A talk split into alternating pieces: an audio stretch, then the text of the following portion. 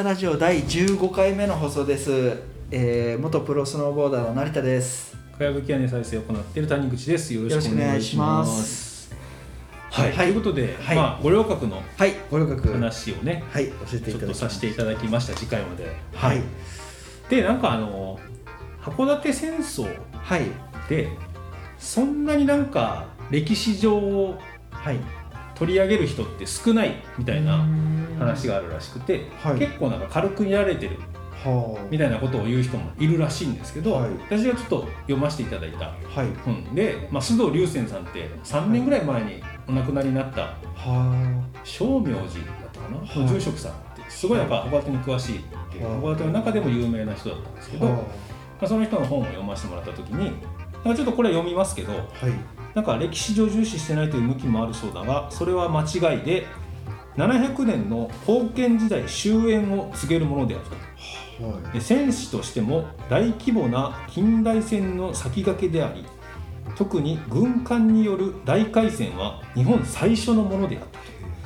で後に軍神と言われた東郷平八郎も三等士官で参戦しているこの戦の鎮定により初めて全国は定まり神聖が書についたという記述があるとなっているぐらいまあ変な話だけど、まあ、封建って何かはかかる？わかんない。今読んでます、ね、まあまあ君主があの、はい。土地自体をその、はい。まあ藩とか藩の人藩主とか大名とか、そういう人に分け与えてはその土地をまあ治めさせる。まあ、今だとこう知事とかがいるけど、別に知事に全権渡していはい。知事が自分のいいようにしていいわけじゃないじゃないですか。はいそうですね。ねはい。一応その主の人としてはあるけど、どっちかっていうとほらお前は北海道治めてこいみたいなことで派遣されていった人みたいなことはなかったんだけど、はい。がまあ幕府的な一番大きい組織があってそこから派遣された人がまあ変な話だけどその雇われ社長みたいな話とか。はい。で俺ももともと積水ハイムにいたけど、はい。北海道積水ハイムの社長っていうのははい。積水化学って親会社からはい。派遣された人が積水ハイムの社長だったりとかはいっていうのが基本だったから、まはい。あ、それみたいなもんで北海道を治めるのはその日本国のはい。とこから派遣された人はい。みたいなことだったんだけど、んそういうのは封建制っていうなるほど。話をしたんだけど、要はそういうんじゃなくなって、はい。ちゃんとその土地土地でしっかり治めていって、日本全国的にこうちゃんと平定をしていこうよっていうのに一応なるきっかけの戦争ではあったんですよと。現時代終焉を告げるもの。ね。ははへえでまあすごいこれ読んでるとすごい戦争だったんじゃんって思いい、ますよね。ね大海戦とかそのね軍艦によるうん。大海戦は日本最初のものであったっていうことだから今まではそういう船を使ってとかまあまあ日本国内で戦ってる分にね、はい。そんなに船使ってはい。あのあっちのとこから砲あはい。大砲撃つぞみたいなことは少なかったのかもしれないけどね、ままあ、これから、ねうん。海外とかと戦うもしかしたらきっかけ、あはい。はい。あは自分らも船いけんなこれみたいなことをもしかしたら思ったかもしれないしね。その軍神東郷平八郎。がいやそそっちの方が気になるんですよ。いけますってこれみたいな。この軍神東郷ひ平八郎？平八郎。平八郎。知らないですか？東郷平八郎さんってなんかまあその、まはい。あ、その軍がすごい、はまあ、あの戦いの神様みたいなことを言われてるようない人だった人が、まあ、この時に参加してたよっていうの。が、それはあれですか？あのあのその軍師としてってことなんですか？まあ、この時はまだその三等士官だから、はい。多分その砲台手とか、はい。まあ、そこまで偉いレベルじゃなかったんだけど、うん多分ここからのし上がっていった人ってことなのかもしれないね。はあす。ごいですね、なんかこの時は全然大したことなかったってことなんですかね。もしかしたらね。でもこれできっかけをつかんだりとか、ヒトラーみたいなことかもしれないね。あ 第一次大戦にね参加したことでーはいはい。ああいう演説者が生まれたみたいな話と一緒かもしれない。なるほど。はい、でまあこの戦争が終了しましたと。はい。となったら次はその松浦武四郎さんっていう、はい。まあ、はい。北海道命名者として有名な人でね。ー。この人だけではないような話なんだけど、まあ、一応北海道ということで、初めてその都道府県はい。っていうことでまあその時は都はないんだけど、はまあ道っていうのがねあはい。初めてついたとはいうことですね。で函館ももともとあのボックスのあー箱だったのが、はい。うん。まあ、このどこで使うのこれっていう箱に変わったのもこの時期だと、投函の缶ですよね。そうだね、ね。うん。ポストインするみたいなね。そそれしか見ない。そうだよね、うん。は他読めんなこれみたいなどこで使うんだろうっていう話だけどまあ箱がなんでこの箱になったかっていう記述はあんまりなかったから俺も詳しくは分からないんですけどへじゃあ函館はい。っていう地名を、はい。まあ、相当それは前からなんだけど、はい。なんでつけたかっていう話なんですけど、はまあ、函館の「伊達」って言って、まあ、館っていうね缶ねね。うん、何々体育館とか、はい。図書館とかはい。いう館なんですけどはい。この「盾」って呼んでたのは、はい。昔そういうなんか豪族とか、はい。あの権力のある人はい。それこそこう君主からの領地を分け与えられた人たちはい。権力のある人たちが来て屋敷みたいなことにする場所自体を盾っていう。はあなるほその人たちのまあ、あのー豪邸のことを盾っていう呼び方をしたらしくては函館、まあ、このエリアとか、い。それこそ都井の方だとかい松前の方だとか、い。ろんなところにこの盾っていう名前がついたものがいっぱい点在してたらしいですね。へでこの今の元町公園がある、函館山の麓にある元町公園があるところに、箱のような盾だったから、はい箱型みたいなはあ。形の盾だったからっていうことで、はい。函館ってついたのが、はあ。なんか河野さんっていうね河野頼み正道さんかっていうところ人がここのあの主だったんだけどはが函館っていうのがあってまあ多分はその西部地区にあったのはここだけだっはいたから。そうなんですね。で何かしらがはい。そのエリアの名前の総称に決まったんだろうね。なるほど。うん。ででこの名前を付けたみたいなことで一応そのなんかあれそこにあったはい。河野さんのはい。盾が函館の由来になったぐらいしかさらっとしか書いてないんでなるほど。誰が言い始めてはい。どうこうしたっていうのはよくわからなかったんですけどはあ。一応函館のきっかけとしてはそういうことなんで。へえ面白い。だ言ってしまえばなんか深い意味はないみたいな。ないですね。まあまあ目立つ。ちょっとがっかりかなみたいな。でも目立つ建物をそのままそうそうそうそう証明したってことですね。うん。でもなんでは箱に変えたんだろう漢字。ねこれはなんかはだってボックスの方がもともとの感じしません？そうだからそれがその河野さんのはい。あの館のあたりを指しちゃうから、漢字変えとこうぜな函館も総称としてみんなに浸透しちゃってるから、はいはいはいはい。じゃあ漢字だけでも変えようぜなったのか。あーそれか北海道に変えるから、はい。そのきっかけでは函館にしちまえよみたいな話だったのか。いなんででも東館の館なんだろねちょっとなんかかっこよさげな感じだったとかなんかあったのか。ねその時に自自覚とかで、ね、占いとかがあったのかわかんないけど。う なるほど。まあでもそういうなんかねそうそうそんな重要なじゃないようなこと理由で変えたのかもしれないですよね。うん。ねもうちょっとなんか。うん箱って名前の由来あってもよかったまあボックスの箱だとなんか安っぽい感じするから、まあそうだね。そういうのもあったのかもしれないですよね。別に函館の大きさこの大きいとこ見たら別に箱には見えねえしと思ったのか、その河野さんの館は函館に見えたけど。いや実際箱じゃねえなみたいなことになったのか。ちょっと分かんないけどね。この箱の箱っていう漢字の函館の箱っていう漢字の由来も知らないんで、ねそうですよね。まあこれちょっとねうん調べたらまた面白いのかもしれないんですけどちょっとそこまでは 私もあの調べが及んでおりませんのでいやいや。はい、今回はちょっと勘弁してください。あとりあえず明治になって、はい。この函館、はい。こっちの方の漢字の函館が、はい。まあ、定着しましたと。なるほど。でさっきもちょっと話出ましたけど、はい。まあ、それまではこう松前藩が主体なのか函館が主体なのかみたいなことのはい。なんか一悶着じゃないけど、うんいろいろ函館の方が強かったり松前藩の方が強かったりしたのが、まあ、要はこの北海道って名付けてはい。函館って名前変えたことによって、はい。まあ、函館っていうのがもうしっかり根付いて。なるほど。で、まあ、そのさっきの封建制が終了して、はい。まあ、今の自分たちの生活に、はい。まあ、近いはい。基礎が出来上がったみたいな。これがまあ150年前ですよっていう話ですね。はあなるほど。え、はい。この封建制っていうのがある時代はえっと普通にあの普通の一般的な暮らしをしてた農民とか土地とか所有はできなかったんですそうだね。国のものだった。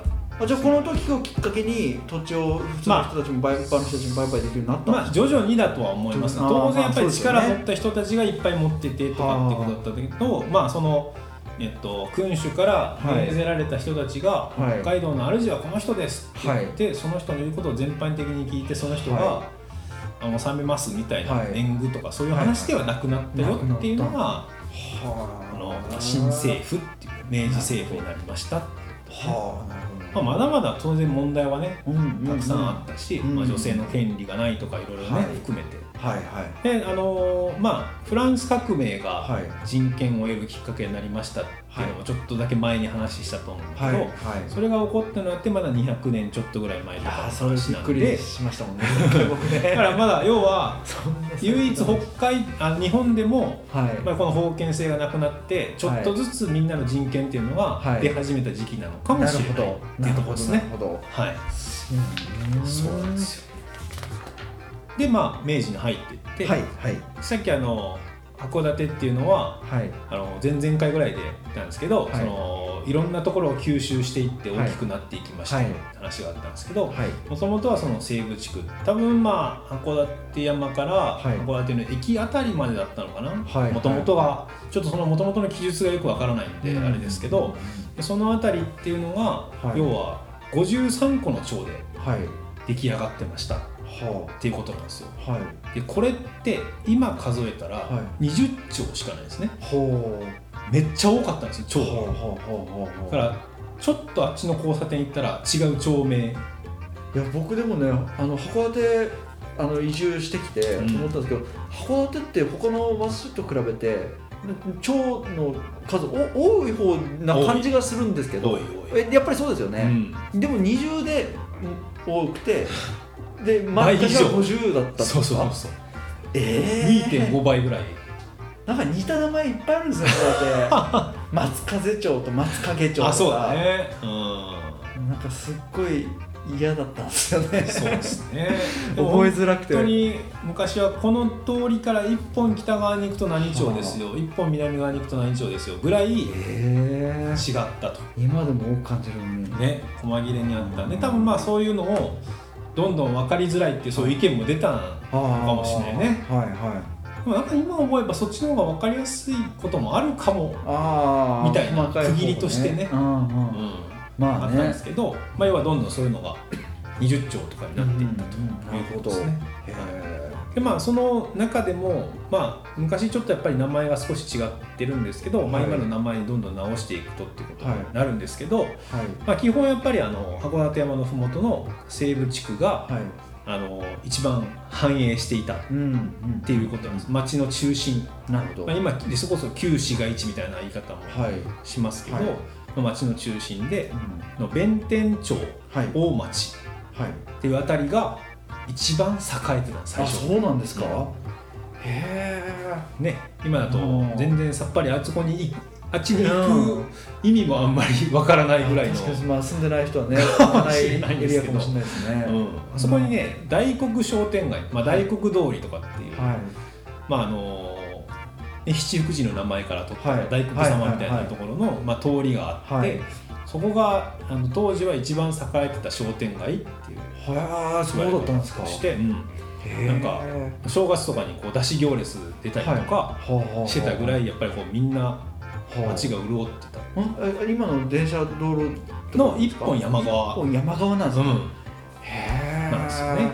いや今もそういうのあったらいいのにね。名残はあるよ行ってみえるそうなんですか？いまだにあのね八百屋さんとか、はい。魚屋さん肉屋さんとかったりとかなんかここも昔こうだったんだろうなみたいな店とかー。文房具屋も駄菓子屋もはい。名残はあるし、まあ、今でこそ居酒屋があったりとかはい。そういうなんか雑貨屋みたいなのもあったりとか、はあ。昔ここ多分プラモデル屋っぽいねみたいな なんだっけな石田模型みたいなの書いた看板のついた長屋の一角が、もちろん何も今やってない、うん、今やってないけどあったりとか。だってあそこねあのあまり行く人も少ないでしょうけどそうん。すごい綺麗ですよねやっぱり。そうそう。箱根もバーッと見えるし、うん。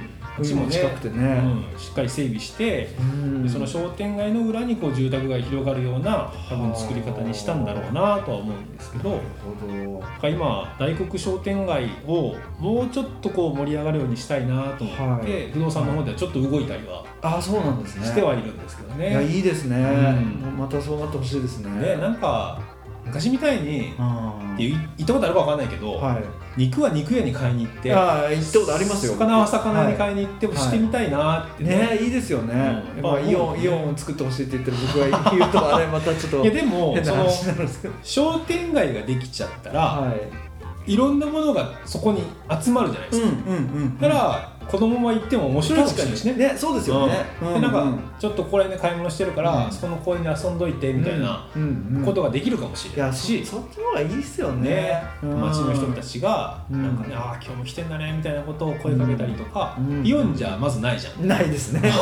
今日も来てんだねってお前いつまでいるのみたいな話。怖いわって。確かに。思うけど街のそういうのですね。ねうん戻そこからねこうあの隣の家と疎遠になっていき始めたんだみたいな。もう東京で完全にそんな感じ。ですねそう。でなんかまあその大黒通り大黒商店街っていうのはい。がすごい栄えてて、うん。そこのね近くにあの弁天町会館っていうののはい。向かいにはい。大黒湯っていうは銭湯があはあるんですけど、はすごい立派な構えをした銭湯ではい。まだにねすごい雰囲気がいいんですよ。はあやってるんですやってないやってない。もうねやってないんだ。90ぐらいのおばあちゃん一人で住んでて、でもなんかどうここがどうなっていくかふ心配だったんではあのおばあちゃん訪ねて行ってあはあの話してあは「どうすか?」とかってまあなんか息子たちがいるんだけど帰ってこないんだわみたいなあ話とかいう草の根活動はしてて。なるほど。いやそういうのが大事ですよね。そうそう。ねなんかこうオープン、うん。何かで違う形としてでもいいけど、うん。オープンしていきたいなみたいなのはあって、やってるようなとこも、あるんですよね。なるほど、でなんか昔の銭湯ってはい。床屋がひっついてるね。本当ですか？まあ全部が全部ではないと思うんだけど。あ僕見たことないかも。あそうなんだ、はい。でも今ねスーパー銭湯に行ったら必ず1000円床屋とか。あありまあそれはありますね。今ありあれって多分昔の名残かもしれないなと思って、へえまあ、髪切ってはい。ほら風呂で流してこいって。いあいじゃん。ーまあまあそうですね。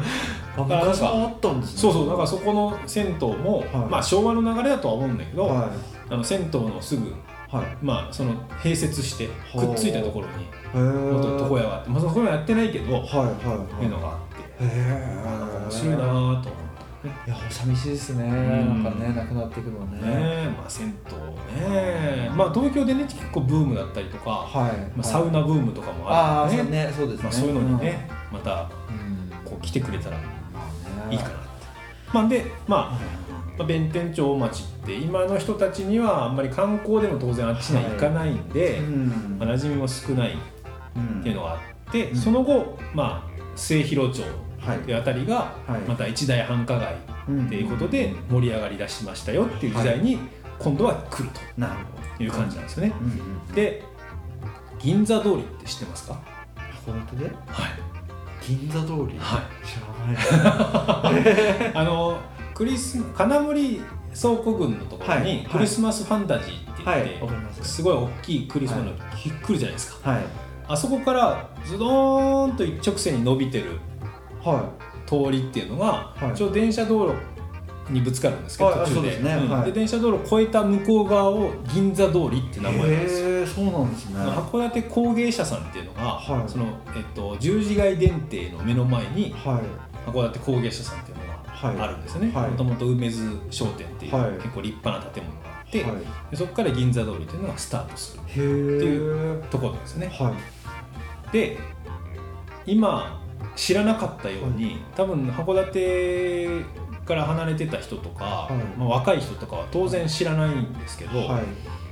銀座通りはい。って名前ついてるね、はい。何を思い出すかって東京の銀座とか、はい。そういうのを思い出すじゃないですか,、そうですね。だすごい繁華街っぽい名前っうん。てねうん。なるんですけどもう本当に関東以北ではい。最大の繁華街だったから、はい。銀座って名前を付けました。っはい。てなってるんですよ技術的には。はだから要は東京とかあっちの方から北側で東北とかいっぱいあるけど、はい。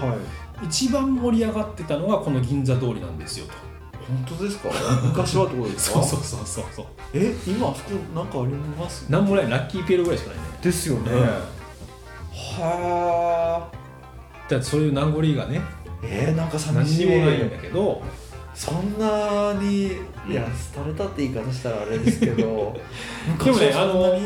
うん。えでも見ると面白いのはえはい。その工芸者さんの裏にずーっとこう建物が、はい。あのービューッと並んでるんですけど、はい。ラッキーピエロのあたりまで、あのー3階建てが続いてるんですよね。はで RC って、まあはい。鉄筋コンクリート像のあはい。3階建てがバーッと並んでて、はい。まあ、反対側にもちょっと名残のある物件がちょこちょこあるはい感じなんですよね。はあ。これって要は函館ってもともとその函館大火っていう、はい。あの大火事はい。に見舞われたっていう歴史がいっぱいあって、うん。まあ、それの名残なんですけど、うん。要は大火でいっぱい燃えてなくなって作ってはまた燃えてみたいなのを繰り返すから、関東の方とか東京の方からいっぱいその設計とかのすごい人たちをはい。招聘してうん。であの大火に耐えれる建物をはあ。どうにか作っていこうはということで結構当時とは先進的な RC 像をはい。3階建てを、まあ、防火も意味も含めて、はい。あそこら辺にビュッと作ったっていう形なんですね。はだからあそこは RC3 階建て函館で3階建てって珍しいじゃないですか。あそんなにないですよね。うん確かに確かに。でもあそこら辺だけ3階、え古い3階建てがー、気にして見てみよう。そう残ってるんですよえー、面白いですね。これ見ると結構面白くて。えーやっぱり銀座通りで栄えてたところにそうそう。一等地にそうそう。いうの先進的なものをうん。入れてったってことですね、だから一部分ちょっとこう見るとなんか本当ヨーロッパ風なんですよね。えー、本当ですか？みんな本当びっしりくっついいてって、あはい。の道路の際まで出てった3階建てがはい。ぴょんぴょんぴょんって立ってる。えー、見てみよう。感じが。気にして見てみよう。面白いんですよ、面白いですね。すごいですねそういうところに気づくって。いやいやいやいや。でなんかそのやっぱり全部をは結構まあ昔の土地ってこう細く間口狭く奥に長いみいたいな昔間口税っていう、はい。間口が広ければ広いほど税金高いみたいな時代があったんで多分まあこう細く長くみたいなのが多かったのかもしれないんですけど、うんうん。正面だけはい。しっかりあの RC3 階建てを建てて、はい。その裏和風の民家とかっていうパターンもある木造になってるんですか？そうそうそうそうまあ途中で切り替えてあー。家をつけてる。まあ全部やると高いからだったと思うんですけど、はあはあ正面に耐火を防げれば裏は風でもいいだろうと木造でも。でもう裏あ真裏だけってことですか？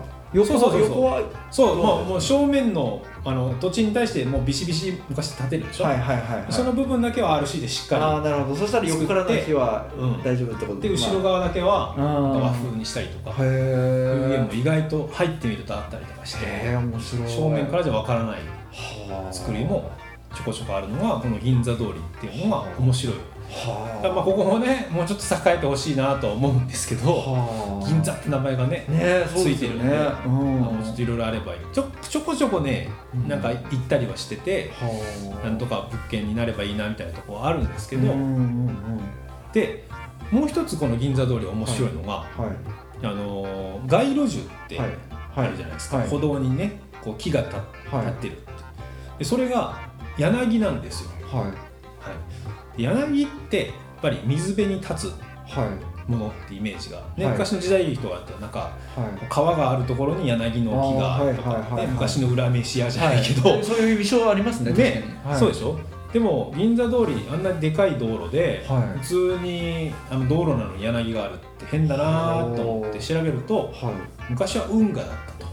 えそこにあの川が流れてた時代があったんですよね。はあだからいまだに名残として柳の木があるっていうのがまたこれも面白くて、面白いですね、うん。まあ、昔結構はそのねそのちょっと時代背景はい。俺も詳しくはないんだけど、は多分物を流通させる、はい。い、ろんなところに運ぶってなった時に、はい。重たい荷物を運ぶのはは多分あの船が一番だったんでしょうね、はい。時代的に。いうんうん。だからあの運河っていうのを整備しようはいとい。うことで、まあ、金森に若干名残の運河があありますよね。あると思うんですけど、はい。まあ、ああいうとこからあの末広町の、はい。あのーラコンチャっていうお店があるんですけどその辺りとかの前を通ってはい。ぐーっとこの辺りまで来てはい。で東川の方とかにはい。行ってたはずなんですよ。は東川って、はい。東川町って、まあ、あの旭川とかあっちのじゃなくてはい。函館にも東川町ってあるんですけど、はい東川ってはい。川ないんだよ。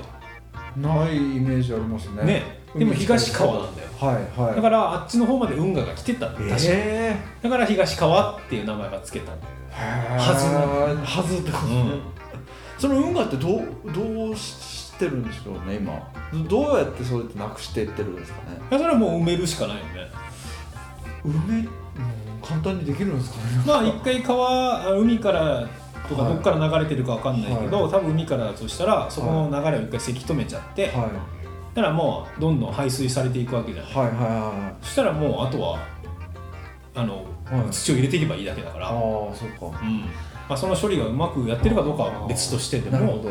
じゃあそこら辺の土地のね土壌ってまあ、道路になってるからはい。今はかなりやっぱりはい当然いいようにしたと思うし、ええ。昔その電停だったりとかはい。今電停のとことかも、はい。うん電車が走らせるっていうことははい。かなり地盤改良ってしてるから、ああまあ問題ないいとは思うんだけどね。まあね歴史的に。結構東京とかだとはい。意外と運が残ってるでしょ、残ってうんうん結構あると思います。でもどの程度 昔はどの程度あってうんうんうん今こうなってるのかがわ調べたことないんでわだかんないですけど。東京は意外とね運河とかが楽しかったりとかはあ。の岡山とかもその歴史的建造物が並んでるところとかも運河が走ってたりとか、はまあ、京都も残ってたりとかしてうんうんあれが風情なんだけどああ。函館残念だなっていうところはちょっとそこがなかったそれを埋めちゃったんですねまあ、昔はなんか運河っていう名前よりは堀割とかっていうはいはい。名前だったみたいですけどね、あー。まあ、そういうのがありましたと。なるほど。だから多分まあねこう流通経済とかを流通させるにははそういう堀割があった方がいいってことだったんだろうなっていうのもうんなんとなくそういうのを見るとはちょっとね銀座通りを見る目も変わるでしょ。あ変わりますね。知るね歴史って知るとね、うん。こう目線っていうか自分の知識が入るとうんうんちょっと見た目変わったりするじゃん、やっぱり。普段見ないところにそう見えますそうそうそう、ねう。ん、そういうのが歴史の面白さかなと思って弁ね、天町のその一本裏の通りとうん、さっきの銀座通りとちょそうっと早く見に行きたいですね。ぜひぜひ。へえ面白い。わ、はい。かりました、はい。まあ、ちょっと明治大正期はこんな感じかなと。そうですね。もうそろそろですね。はい。はいじゃあすいません、はい。また来週ということで、はい。ありがとうございよろしくお願いします